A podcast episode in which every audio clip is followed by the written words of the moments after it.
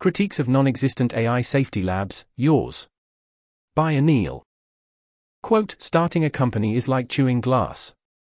Eventually, you start to like the taste of your own blood. End quote. Building a new organization is extremely hard. It's hard when you've done it before, even several times. It's even harder the first time. Some new organizations are very similar to existing organizations. The founders of the new org can go look at all the previous Closeby examples, learn from them, copy their playbook, and avoid their mistakes. If your org is shaped like a Y Combinator company, you can spend dozens of hours absorbing high quality, expert crafted content which has been tested and tweaked and improved over hundreds of companies and more than a decade. You can do a 15 minute interview to go work next to a bunch of the best people who are also building your type of org, and learn by looking over their shoulder and troubleshooting together. You get to talk to a bunch of people who have actually succeeded building an org like yours. How likely is org building success in this premier reference class, rich with prior examples to learn from, with a tried and true playbook, a tight community of founder peers, the advice of many people who have tried to do your kind of thing and won? 5%. Link in post. An AI safety lab is not the same as a Y Combinator company. It is. Way. Fucking. Harder. Y Combinator Crowd has a special category for orgs which are trying build something that requires greater than, approximately, any minor research breakthrough, hard tech. Yet the vast majority of these hard tech companies are actually building on top of an academic field, which basically has the science figured out. Ginkgo Bioworks did not need to figure out the principles of molecular biology, nor the tools and protocols of genetic engineering. They took the decades old, well developed paradigm and worked within it to incrementally build something new. How does this look for AI safety? And how about timing? Y Combinator reference class companies take a long time to build. Growing headcount slowly, running lean, Absolutely essential if you are stretching out your last funding round over seven years to iterate your way from a 24 hour live stream TV show of one guy's life to a game streaming company. Remind me again, what are your timelines? I could keep going on this for a while.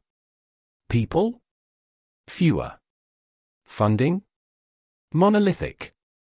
Advice from the winners? Ha.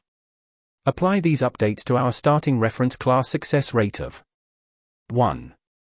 In 20. Now count the AI safety labs. Multiply by approximately 3. That is the roughly the number of people who are not the subject of this post. For all the rest of us, consider several criticisms and suggestions, which were not feasible to run by the subjects of this post before publication. 0. Nobody knows what they are fucking doing when founding and running an AI safety lab, and everyone who says they do is lying to you. 1. Nobody has ever seen an organization which has succeeded at this goal. 2. Nobody has ever met the founder of such an organization, nor noted down their qualifications.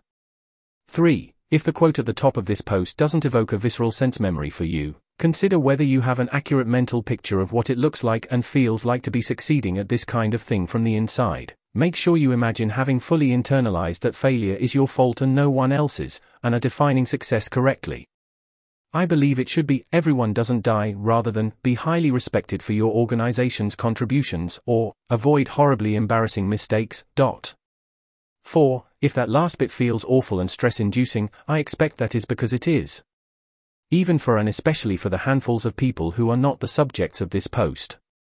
So much so that I'm guessing that whatever it is that allows people to say yes to that responsibility is the approximately only real qualification to adding a 1 to the number of AI safety labs we counted earlier.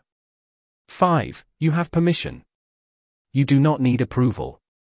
You are allowed to do stupid things, have no relevant experience, be an embarrassing mess, and even approximately asterisk approximately fail to respond criticism approximately asterisk approximately 6. Some of us know what it looks like to be chewing glass, and we have tasted our own blood. We know the difference between the continuous desperate dumpster fires and the real mistakes. We will be silently cheering you through the former and grieving with you on the latter. Sometimes we will write you a snarky post under a pseudonym when we really should be sleeping. 522 companies went through Y Combinator over the last year. Imagine that. Thank you for reading this love letter to the demeaning occupation of desperately trying. It's addressed to you, if you'd like. This article was narrated by Type 3 Audio for the Effective Altruism Forum. To report an issue or give feedback on this narration, go to t3a.is.